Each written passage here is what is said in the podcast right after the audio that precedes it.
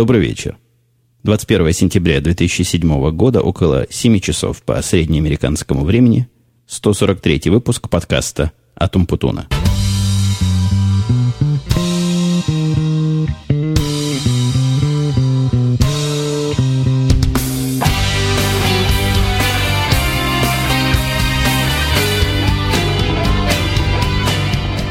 Непосредственно за несколько минут до записи этого подкаста я набрел, не набрел, наслушал у одного из коллег-подкастеров о том, что на Рамблере появилось аудио, которое так и называется audio.rambler.ru, и о том, что вроде там представлена секция подкастов достойно, во всяком случае достойно, так потенциально достойно. Я полез туда посмотреть, даже решил туда свой подкаст выложить. Ну, действительно, сделано так всего по-простому, по-рабоче-крестьянски, но странная популярность Рамблера мне позволяла надеяться, что увеличит этот, это место, куда я буду тоже выкладывать, собирался выкладывать свои подкасты в том числе, увеличит посещаемость аудиторию. И, к сожалению, не прочитал их лицензионного условия, а в момент выкладывания подкаста оно там довольно ярко появляется. Я его почитал и ужаснулся.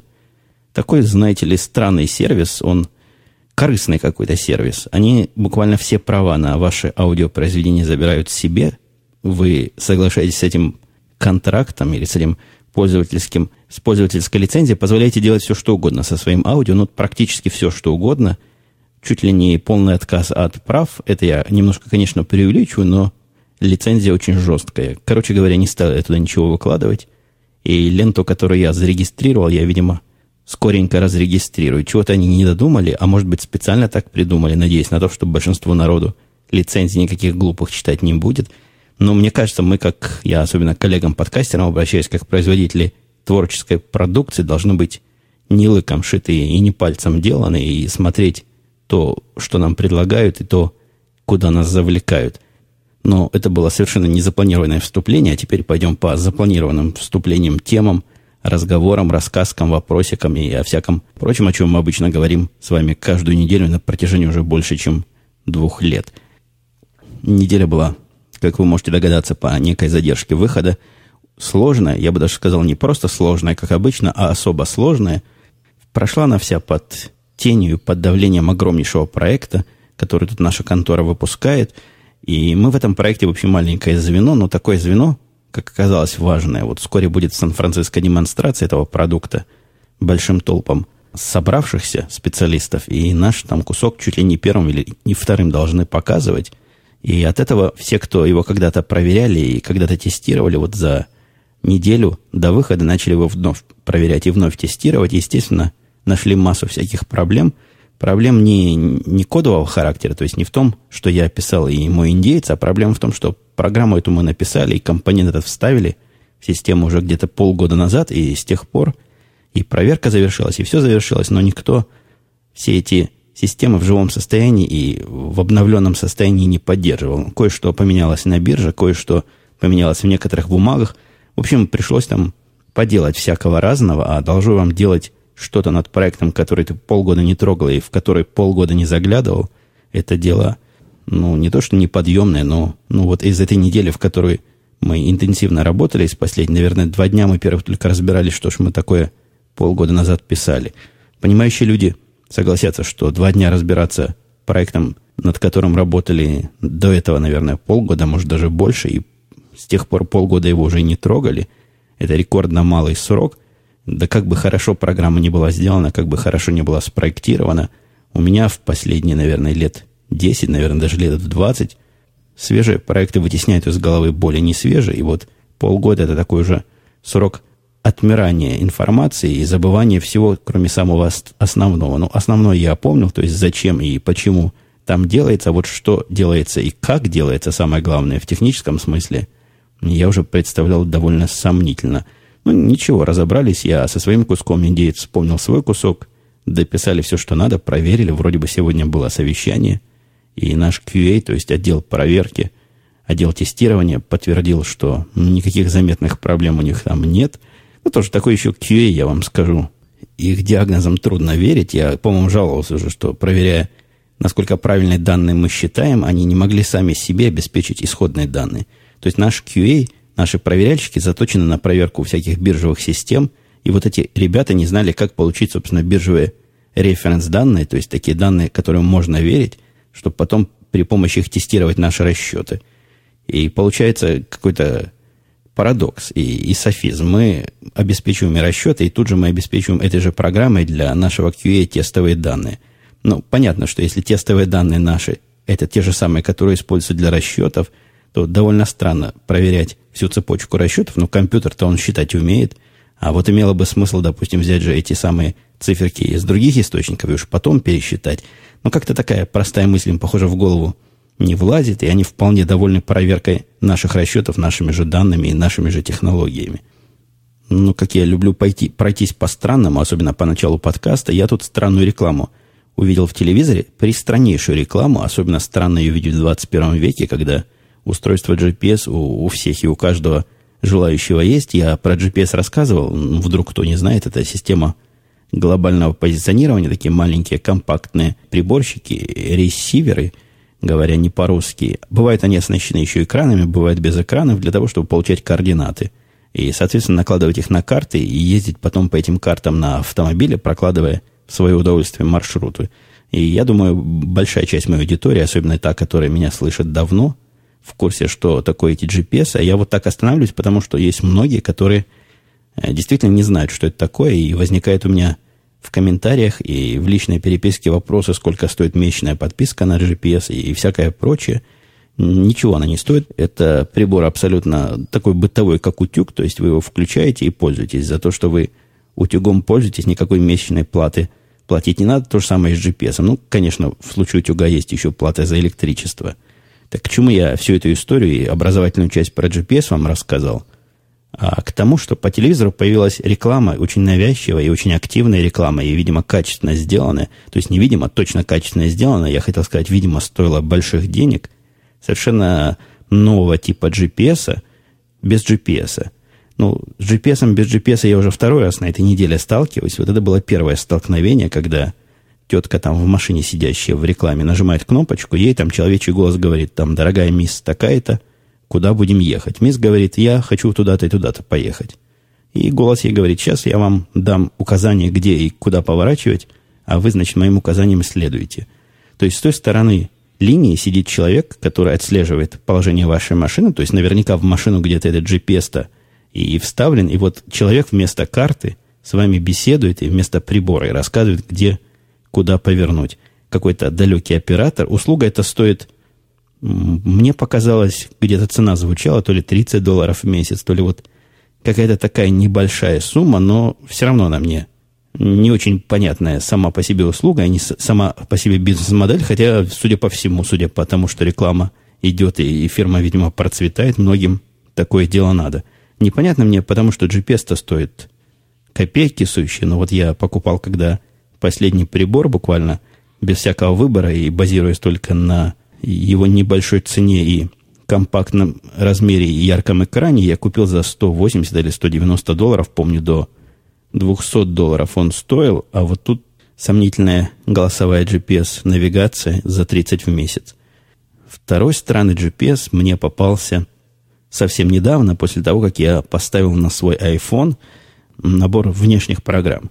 То есть есть такой, ну даже хаком это уже назвать сегодня нельзя – есть такая программа, которая устанавливается на ваш iPhone, перепрошивает сначала на ваш компьютер, перепрошивает то, что надо перепрошить на вашем айфоне, и после этого вы можете устанавливать стороннее программное обеспечение. И я не знаю, будет ли такое работать для iPod Touch. И мне кажется просто, что iPod Touch это будет более релевантное устройство для моих слушателей. Хотя и iPhone тоже уже по-всякому хакнули и подключили ко всем сетям, так что, возможно, и iPhone – также релевантен. Ну так вот, я поставил программы, и среди них есть много всякого есть, и установщик простой, и все там просто. Полезного, прямо скажем, не очень много, хотя и вреда оно такого резкого не сделало, то есть функциональность телефона никак пока не пострадала. Э, возникло, правда, у меня сильное впечатление, что стало это хозяйство батарейку быстрее жрать. Ну, возможно, это всего лишь впечатление, возможно, я тут недели две забыл iPhone свой заряжать, но вот недавно, не далее, как сегодня утром, обнаружил первый раз за все два, даже больше, чем два месяца использования его, красную надпись о том, что батарейки осталось 10%, и он попросил себя срочно зарядить. Ну, и все-таки, возвращаясь к этому странному GPS, есть там одна из программ, называется Navi, Navi, что-то с Navi связано с навигацией. И она утверждает, что вот это и есть такой вариант GPS для iPhone без GPS.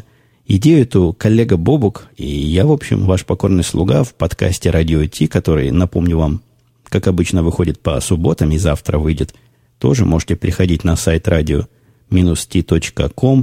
и присоединяться к сообществу слушателей, задающих вопросы, слушающих наши и в прямом эфире – а, так вот, мы там предположили, что для айфона было бы круто сделать сервис некого нахождения позиции айфона при помощи вот этих сот. Нам там сразу ответили, что такое сделать невозможно, потому что точность совсем плохая, а вот эти ребята, которые в программу написали вот эту Неви, название которой я сейчас и не вспомню, они, по-моему, по такому принципу и определяют ваше положение, но не просто определяют там широту, долготу, высоту, а накладывают это на стандартную гугловскую карту, которая в айфоне есть, и можно прокладывать как-то маршрут. Я не знаю, следует ли она маршрутом э, эта точка, в которой вы находитесь. Мне кажется, что нет, потому что определение этой точки там сделано очень, очень не быстро. То есть секунд 30 она определяет, где вы находитесь. Все мои впечатления этой программы исключительно теоретические. Ни в одном месте, где я ее включал, она не смогла обнаружить точку, где я нахожусь. Говорила, мало знакомых сот – и ни одного знакомого Wi-Fi поблизости нет.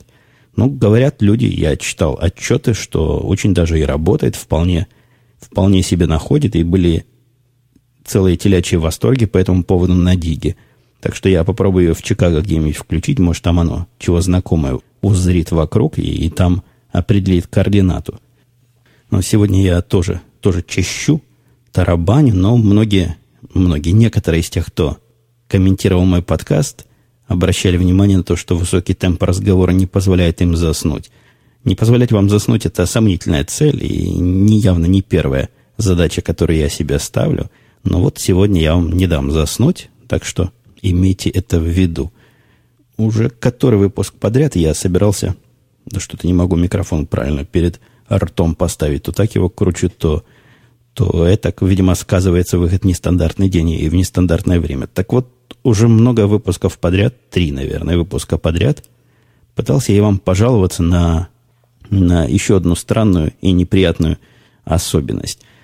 Ну вот где-то эти самые три недели назад мой мальчик заболел, причем когда он болеет, он любит вокруг, вокруг этого дела целое представление разыгрывать. Ну, такой он немножко у нас актер, вот у него все болит, вот он сейчас помрет, вот у него температура, ах, ах, ах, надо срочно ехать к врачу.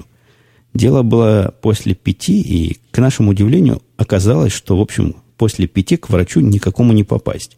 Все врачи работают до пяти часов вечера, и после этого идут по домам. Причем буквально все. Вот можно, конечно, в emergency room поехать, то есть в эту в скорую помощь, но, но с температурой 38 и, и с кашлем, и с насморком ехать в скорую помощь – это какой-то загиб. Долго мы обзванивали и нашли тут у нас в округе, довольно далеко, наверное, километров 10 от нас, может быть, меньше – ну, где-то так примерно, нашли круглосуточного врача, то есть целую поликлинику круглосуточную, где врачи принимают вот таких вот страждущих немедленной помощи. Сели мы в машину, я его туда привез, э, зашел он туда, вышел минут через 10, говорит, там людей много сидит, сказали, что где-то только через час могут принять, поэтому ты езжай домой, а я, как все, все пройду процедуры, все ну, там проверки или чего там, визит врача завершится, я тебе позвоню. Поехал я домой, Подождал час, звонка нет, подождал полтора, звонка нет. Ну, думаю, наверное, мальчик смог, не смог телефона найти, он без, без сотового своего был, поехал туда. И не буду долго вам голову морочить, но в общей сумме прождали мы три часа. Там врача через три часа я топнул ногой, плюнул слюной и сказал, фиг с ними, поехали отсюда, ждать больше не будем. Сколько можно, что за издевательство такое над больными людьми. И пойдешь завтра к нормальному врачу, сколько тут ну, невозможно просто больше сидеть. А там, в самом деле, народу сидит просто масса. Вот такой приемный покой, где люди сидят и потихонечку, неспешно их вызывают. Такое впечатление, что на всех этих людей, там, наверное, человек 50 сидело, а от силы один врач принимает и как-то не особо спеша. Удивило меня это совершенно, причем это не бесплатное место. То есть есть слухи о том, что бесплатные всякие медицинские заведения, вот там вот такое процветает, где приходишь и по по три, по четыре, иногда и больше часов ждешь в очереди, зависит от того, на что именно жалуешься и к какому специалисту хочешь попасть. А здесь абсолютно нормальное платное заведение. Взяли нашу карточку медицинскую страхование и все там оформили. И вот такое вот пользовательское неудобство. Удивительное дело, не могли, неужели еще одного врача посадить, чтобы эту очередь как-то рассосать быстрее. Ну, теперь уже про приятные приятности и приятные забавности. Пришли, наконец, табаки и новые трубки, которые я себе заказывал – я, по-моему, рассказывал, что я заказал еще целый набор табаков и целый набор, набор, две трубки заказал. В самом деле я три заказал, потом одна из них мне показалась излишней. Вот точно такая у меня уже есть, хотелось чего-то новенького, убрал я ее из очереди. Но все равно получилось, доложу вам на приличную сумму, вполне можно было за это дело купить iPhone или iPod Touch самой продвинутой категории. Из тех трубок, что пришли, мне одна из них, она абсолютно удивительная оказалась. Она мне на картинках казалась странной. В руках, конечно, я ее не держал, покупал исключительно по описаниям. Она из породы носопырок. По-моему, так это называется. Хотя, может, я ошибаюсь, но вот такое название какое-то смешное у них было. Э, суть-то носопыри не в том, что очень короткий муштук и очень короткое там все. И когда ты куришь ее, дым прямо в нос тебе бьет. Но она совершенно маленькая. Вот она, наверное, две трети, может, даже меньше, чем две трети длины стандартной такой трубки, средней. И, и так забавно смотрится, и так легко в зубах держится. У меня обычно, ну, видимо, зубы не очень крепкие, и трубку в зубах без рук редко мне какую удается подержать, даже самую легкую. А вот это, ну, вы представляете, она коротенькая, рычаг маленький, зубы она слабее выламывает из тех мест, где они стоят. И поэтому держать ее в зубах и, например, крутить в это время руль – полное и приятное удовольствие. Я очень этой трубкой рад. Да и дым, который прямо в лицо и прямо в нос идет, тоже, как вам ни странно покажется, это скорее плюс, чем минус, потому что курить что-нибудь приятно, очень пахнущее из такой трубки, самое оно и, и самое то. И, еще с этими ребятами, у которых я покупаю табак уже который год подряд, второй год подряд, я только у них покупаю, по-моему, называется Smoking Pipe или Smoking Pipes, этот сайт. Он был первый из приличных, который мне Google нашел, и мне он так с тех пор нравится. Нравится много, много чем. Во-первых, выбор там всего вполне для меня достаточный, хотя, конечно, есть места более подозрительные, где те же самые трубки можно чуть дешевле купить. Но такие они странные на вид, и такие у них, должны вам, сайты самопально на коленке сделаны, что я туда даже и номер кредитной карточки побоюсь свой вводить. А во-вторых, они доставляют мгновенно. То есть не доставляют, отгружают мгновенно. Доставляют они, конечно, с той скоростью, с которой вы запросите. Но вот ни разу не было, чтобы отправка того, что было заказано мною, заняла бы больше одного дня. Больше суток. Как правило, часов через 10 мне уже приходит письмо о том, что уже все отгружено, все отправлено и ждите. Я обычно не очень спешу. То есть поначалу я, конечно, был таким жаждущим курильщиком и заказывал там всего и, и срочно. Теперь я курильщик разумный и заказываю заранее, когда еще те табаки старые не совсем закончились, и поэтому доставку мне 4-5 дней я беру, которая бесплатная. Ну вот после такой рекламы этих Smokingpipes ов, не точно названных, не могу не поделиться, собственно, к чему я все это дело вспомнил. Не только из-за носопырки, а из-за того, что они обманывают покупателей в отрицательную сторону. Я такого никогда не видел – и я их сразу заподозрил в плохом. Почему в плохом? Потому что и в прошлый раз, когда мне пришли табаки от них, я обратил внимание, что одного из табаков, которые я точно знаю, что заказывал три баночки, пришло шесть или семь. И это удивительно, потому что я точно знаю, что 6 и 7 ни одного вида не заказывал, а вот этого пришло 6 или 7. К сожалению, 6 или 7 баночек были того табака, который мне меньше всего нравится, и который я так заказал, чтобы, ну, чтобы был вдруг по настроению – особое внимание этому не придавал и не проверял, собственно, взяли они за меня, с меня больше денег или, или просто так ошиблись. В этот раз тоже такая же история, но, правда, совершенно новый табак оказался очень прикольным и как раз таким утренним. У меня с утренними табаками некая проблема есть выбрать такой, который был бы легенький и не очень уж ароматично забивающий ноздри своим запахом. Это сложно. И у меня есть пара таких, а вот это оказался третий – они мне положили 8 банок этого табака, и я не поленился, полез в свой заказ, увидел, что я заказал только две. После этого я проверил по цене. Оказывается, они мне просто эти лишние банки подарили. К чему они и зачем они это делают, я не очень знаю. Каждый раз они докладывают каких-то банок больше. Но я не верю, что это у них такая регулярная ошибка.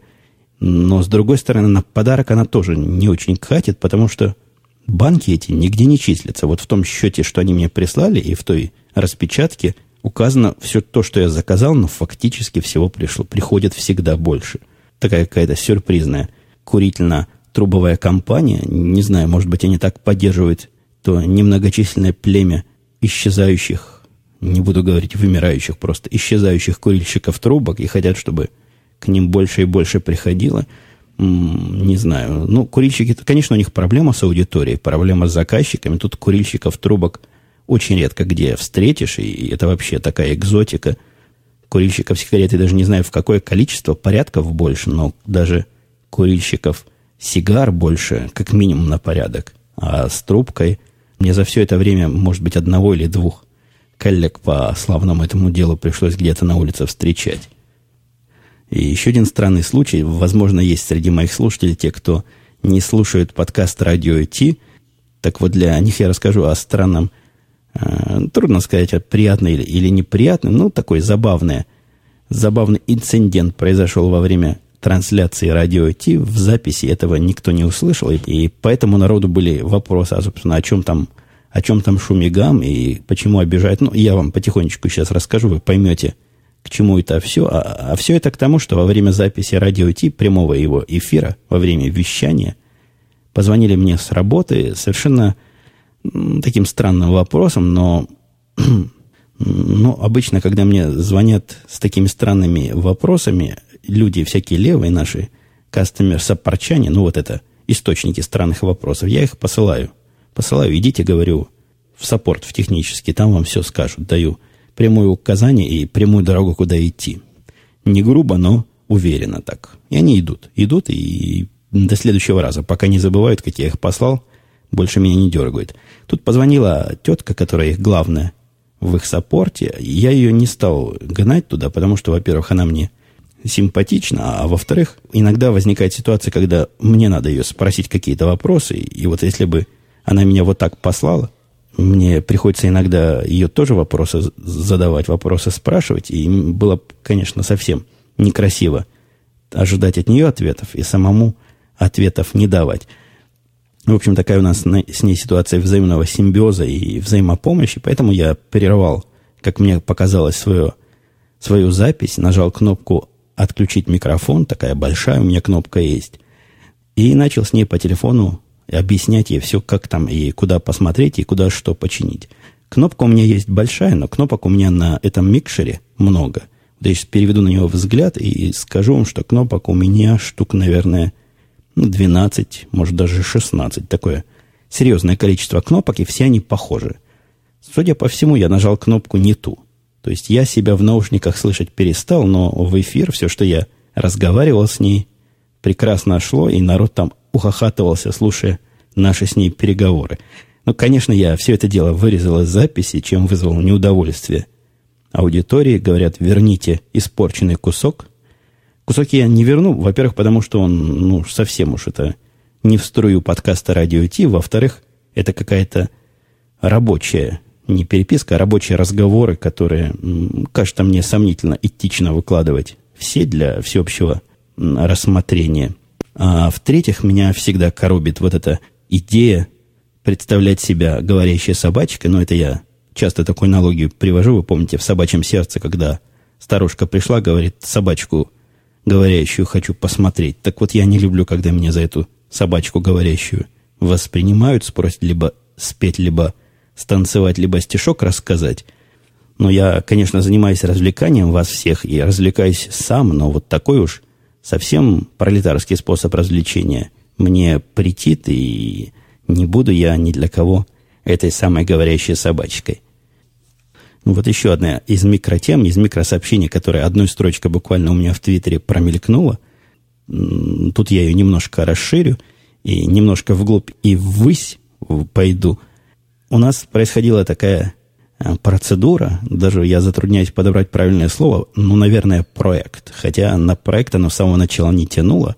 Были у нас четыре сервера, вы помните, сервера я уже устал напоминать и, наверное, надоел такие большие и дорогие компьютеры. Так вот, четыре очень серьезных компьютера, 32 ядерных, э, нет, не 32, 32 гигабайтных, 16 ядерных, переносили с одного места в другое место, с одной зоны в другое. Ну, они действительно надо было переносить из одного помещения через дорогу в другое помещение, из зоны разработки в зону продакшена, в зону промышленную. Перенос этот занял массу времени, переподключение массу времени, но когда, наконец, все это оказалось позади, наверное, месяца полтора они нам это делали, мы там в очереди стояли, пока специалисты по проводам освободятся, потом специалисты по настройкам, потом специалисты по транспортировке. Вот когда все эти специалисты собрались вместе в одном, в один день в одной физической точке, тогда все это и произошло. После происхождения этого радостно написали «все, готово, сервера на месте, подключение физическое завершено и адреса поменены». Опять такая маленькая оговорка для моей нетехнической аудитории. Адреса – это такой такой идентификатор, ну, практически адрес, который позволяет одному компьютеру общаться с другим. И вот если этот адрес правильный, то и правильно настроенный, то компьютер виден отовсюду, откуда надо его видеть, и можно с ним работать.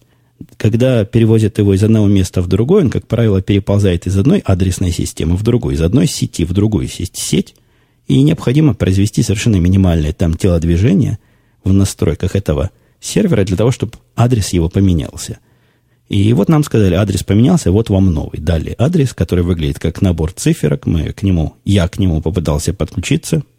Ничего, мертвого с той стороны никто не отвечает. Причем одинаково мертвая тишина по всем четырем компьютерам, которые обещали уже подключить и клялись. Там тетка была с той стороны, она говорила, ну вот же я возле них стою, я вижу, что адрес поменялся, и вижу, что компьютер включен, вон он зелененький мигает.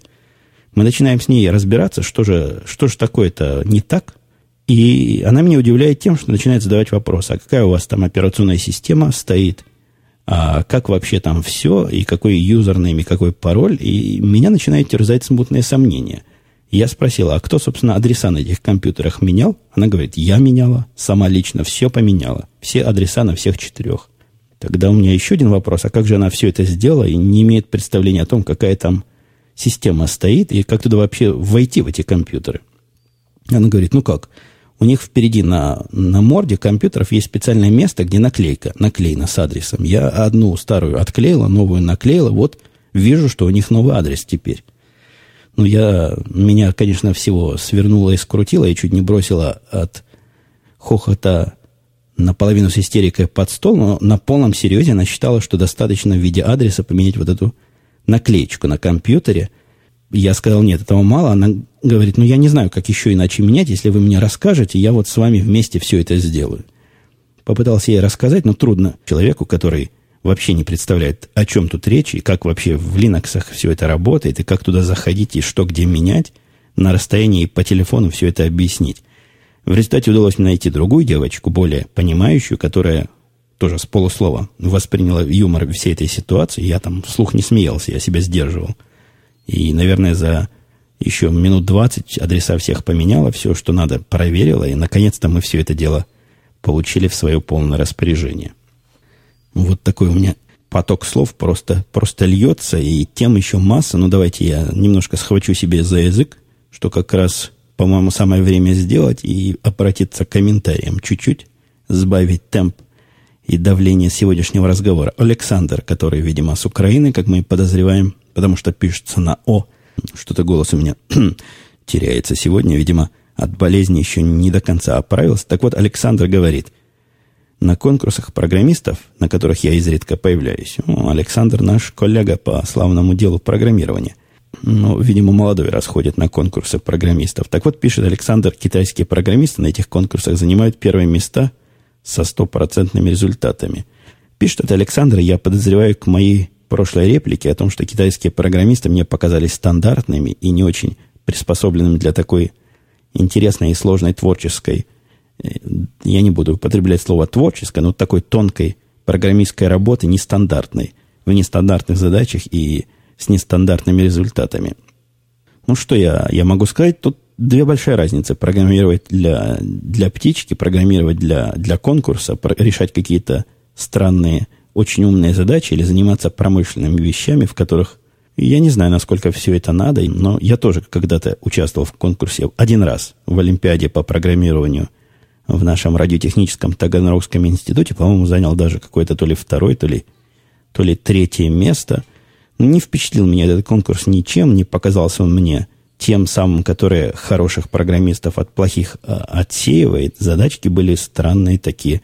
Ну, самая дорогая, например, задача на самые 50 баллов, там все остальные на 5, на 10 баллов – была написать программу, которая э, на выходе печатает свой исходный текст. Очень мало людей с такой задачей справились, причем ни язык, ничего не было специализировано, вообще ничего другого больше не оговаривалось.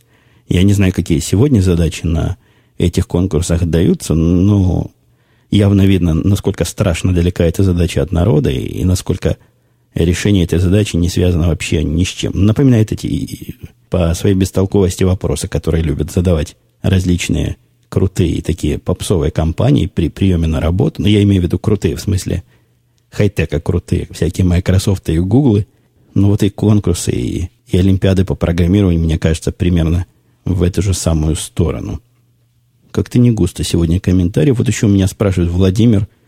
Владимир говорит, собираюсь записывать свой подкаст, думаю, надо или не надо. Подбираю микрофон и программу. Скажите, как вы это делаете и откуда у вас выходит такое звучание. Но я об этом не буду в этом подкасте останавливаться. Когда-то давным-давно, в первых самых моих выпусках, когда я вместе с вами искал тот самый волшебный как раз набор микрофона и программы, мне казалось, есть такая волшебная комбинация. Я сразу оговорюсь, нет никакой комбинации, там все гораздо сложнее оказалось. Так вот, тогда я делился всеми этапами большого пути. Теперь все эти этапы вы, выразились и вылились в отдельный подкаст, который называется «Тип з .umputun.com, где больше 20 выпусков уже есть, которые я тут беззастенчиво рекламирую себя же в, в еженедельном подкасте. Приходите, там как раз про все про это я пытаюсь более-менее доступно рассказать. Ну, скажу вам сразу, дело это непростое, хотя, конечно, зависит от ваших требований. Меня тут где-то максималистом обозвали о том, что не могу и никак успокоиться со своим звучанием. Но, вы видите, я вам давно уже голову не морочу всякими улучшениями, хотя потихонечку, что попало и, и где надо, подкручиваю и усовершенствую. Семья моя на выходные едет завтра буквально или послезавтра на выходных ближайших едет в Чикаго на страннейшее мероприятие, называется «Конный театр». Театр, где все артисты выступают на лошадях, либо конях, либо, я думаю, даже и кобылах, не побоюсь этого слова, и чего-то такое представляют – в прошлый раз наша семья ходила на Щелкунчика, где все буквально артисты, не слезая с лошадей, выступали. Теперь, по-моему, это будет Ромео и Джульетта. Я, я себе эту сцену, сцену под балконом можете себе представить, когда там Джульетта на балконе на лошади стоит, а там снизу горцует Ромео, тоже на коняке. И вот они друг с другом общаются.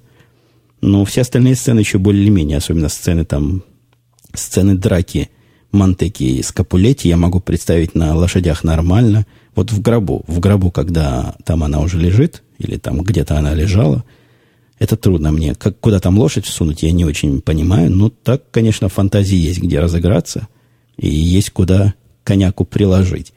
Я никоим образом не прикалываюсь, это в самом деле такой театр, где все происходит на лошадях. Ну вот жена моя с дочкой сходят, расскажут, насколько зрелище это было захватывающее и удивительное.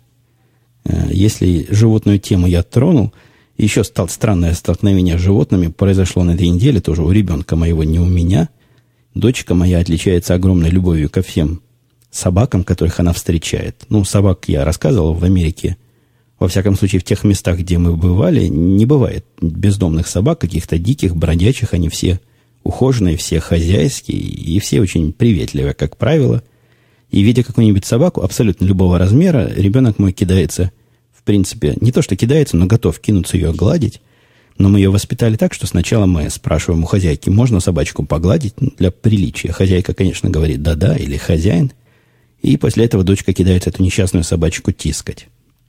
В этот раз они где-то в очереди, женщина сидела в коляске, в инвалидной такая навороченная коляска с моторами – с подлокотниками, с подголовником, такая серьезная совершенно вещь. И в том месте, куда ставят ноги, у нее сидела совершенно крохотного размера, ну, буквально смешного размера, кошачьего размера баллонка. Так, так и хотелось поперек ее тела трафарет наложить и краской написать кот или кошка. Условная собака такая сидела, ну, махонькая, абсолютно, буквально манюсенькая собачка. И я даже не знаю, как вам ее размер описать. В холке, наверное, сантиметров 10. Ну, вот такая собачища. Жена моя спросила ее для приличия, можно ли погладить. Тетка сказала нет. По-моему, первый раз был отрицательный ответ на этот вопрос. Сказала, нет, гладить ее нельзя, потому что собака это служебная и специально натренирована на охрану своей хозяйки, и поэтому наверняка укусит, если вы попробуете ее погладить. Представляете такого охранника 10-сантиметрового? Может, тетка немножко не в себе была и немножко чокнутая? Трудно сказать, но погладить так эту баллонку нам в тот раз не удалось. И последний на сегодня вопрос от слушателя, который мне его написал по имейлу, поэтому я его имя называть не буду. Я по умолчанию предполагаю, что те, кто пишут мне на имейл, это как бы личное такое письмо, но если они не просят этого не публиковать, я оставляю за собой право это дело озвучить. Мне кажется, вполне разумная у меня и предсказуемая такая политика и поведение. Так вот, слушатель писал мне не, называемый, хотя он вполне призна, признался, кто он такой у себя – в письме. Пишет он «Спасибо, Евгений, за замечательные подкасты». Дальше он в двух, в двух абзацах меня хвалит и за этот подкаст, и за радио идти. Это приятно, но вот я из скромности не зачитываю. Дальше он пишет, и не только от него я такой вопрос получил. В чатах меня, в чатах, в, в Джабере меня спрашивали. И немножко меня этим вопросом удивляли люди о том, что... Вот я зачитываю то, что пишет мне слушатель. В одном из последних подкастов я услышал мысль о том, что в будущем они могут прекратиться, и это встревожило меня. Будет очень жаль. Неужели я что-то такое в прошлых подкастах говорил? Такое, что ли, пессимистические, о том, что я ухожу, все, сейчас хлопну дверью, я не помню. Вот в здравом уме и трезвой памяти не помню, чтобы я таким вам угрожал, или таким вас пугал, или таким кого-то пытался расстроить, или наоборот порадовать. Я не собираюсь никуда уходить какие-то там вымыслы и необоснованные слухи. Дорогие вы мои, я здесь, и никаких планов по отключению себя от подкаст эфира не лелею. Дальше пишет несколько вопросов. После выхода новых плееров iPod не могу определиться, пишет он, какой следующий плеер мне купить. Склоняюсь к iPod Classic или iPod Touch. Ну, ну а к чему еще склоняться-то? Конечно, только среди этих двух плееров и выбирать. Ты как владелец iPod и и iPhone, расскажи, каким плеером удобнее управлять. Можно ли iPhone управлять плеером, используя одну руку? А, это хороший вопрос. iPhone в смысле управления как аудиоустройство крайне неудачный, неудобный. И одной рукой управлять, наверное, можно, но рука нужна такая специально заточенная. Очень длинные пальцы и, наверное, большая ладонь. Тогда как-то, наверное, это можно делать. Мне в машине не удается вслепую управлять, не удается даже и одной рукой управлять. Приходится этот iPod вынимать, прислонять к рулю и чего-то там делать. В общем, крайне опасная штука с точки зрения управления в автомобиле. Так что в этом смысле iPod Classic, то есть обычный с колесом, он несравненно проще в управлении и удобнее, особенно в слепом тактильном управлении. Дальше слушатель пишет, в еженедельных подкастах ты часто упоминаешь объем информации, переходящей от биржи, но мне цифра в 250 миллионов записей мало о чем говорит. Для меня будет понятно узнать, что 100 миллионов квоты трендов, трендов, а, трейдов, наверное, он имеет в виду, это гигабайт информации. Нет, это, во-первых, объем тут информации не так уж и важен. Важно количество обновлений, действительно. Вот как, как я его в количестве записей упоминаю, так оно, так оно и правильно. Потому что процессинг весь наш и вся обработка не над байтами происходит, а над записями. Хотя, конечно, все это в байты потом переходит, но байты тут не так и важны, да и размер в байтах для каждой записи может быть совершенно произволен. Но если же вы такой любитель гигабайтов, я могу сказать, что последний раз, когда я глядел на размер одного из форматов квот, которые составляют, наверное, процентов 90 от всего, что мы обрабатываем, там было около 50, 60 и 40, наверное, около 100 гигабайт. Вот как раз вот этот самый дневной объем сделок, там уже давно больше, чем 250 миллионов записей, там уже под 500 миллионов записей. Ну, вот примерно такой объемчик в 100 гигабайт. Мне кажется, достаточно серьезный и достаточно внушительно вызывающий уважение. Вот, пожалуй, я смотрю я на темы, да, пожалуй, и тема наша подходит к концу, да, и время уже тоже. Мне надо сейчас ехать с супругой куда-то в далекое никуда, в какой-то идиотский очередной магазин, но зато магазин долгий. С тех пор, как я стал монтировать подкасты в машине, долгие магазины мне совершенно не в расстройство, а наоборот в полнейшую радость, потому что под этим магазином, пока жена там будет обходить все, что надо обойти и покупать все, все, что она обычно там покупает, я как раз и подкаст смонтирую, и, возможно, даже прямо оттуда и выложу. Ну вот на этом я с вами прощаюсь до следующей недели. Надеюсь, встретиться в урочные более дни, которые у нас, напомню, среда и четверг. Еще напомню, что, еще раз напомню, завтра у нас радио Ти, приходите, слушайте, и, видимо, где-то на выходных будет новый выпуск теории и практики звукозаписи. Ну, на этом действительно все. Пока, до следующей недели.